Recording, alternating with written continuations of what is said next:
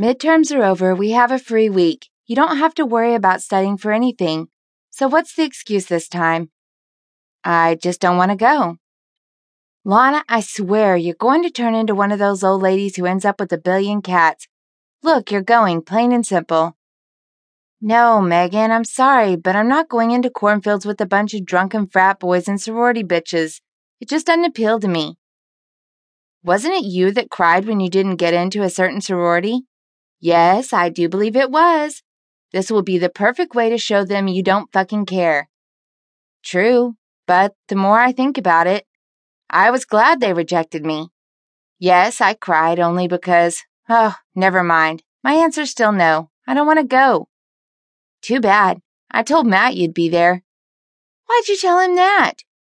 Because you like him, and when I told him that, his jaw dropped to his feet. You told him I liked him? Megan, I had a crush on him last semester. I don't even think about him anymore.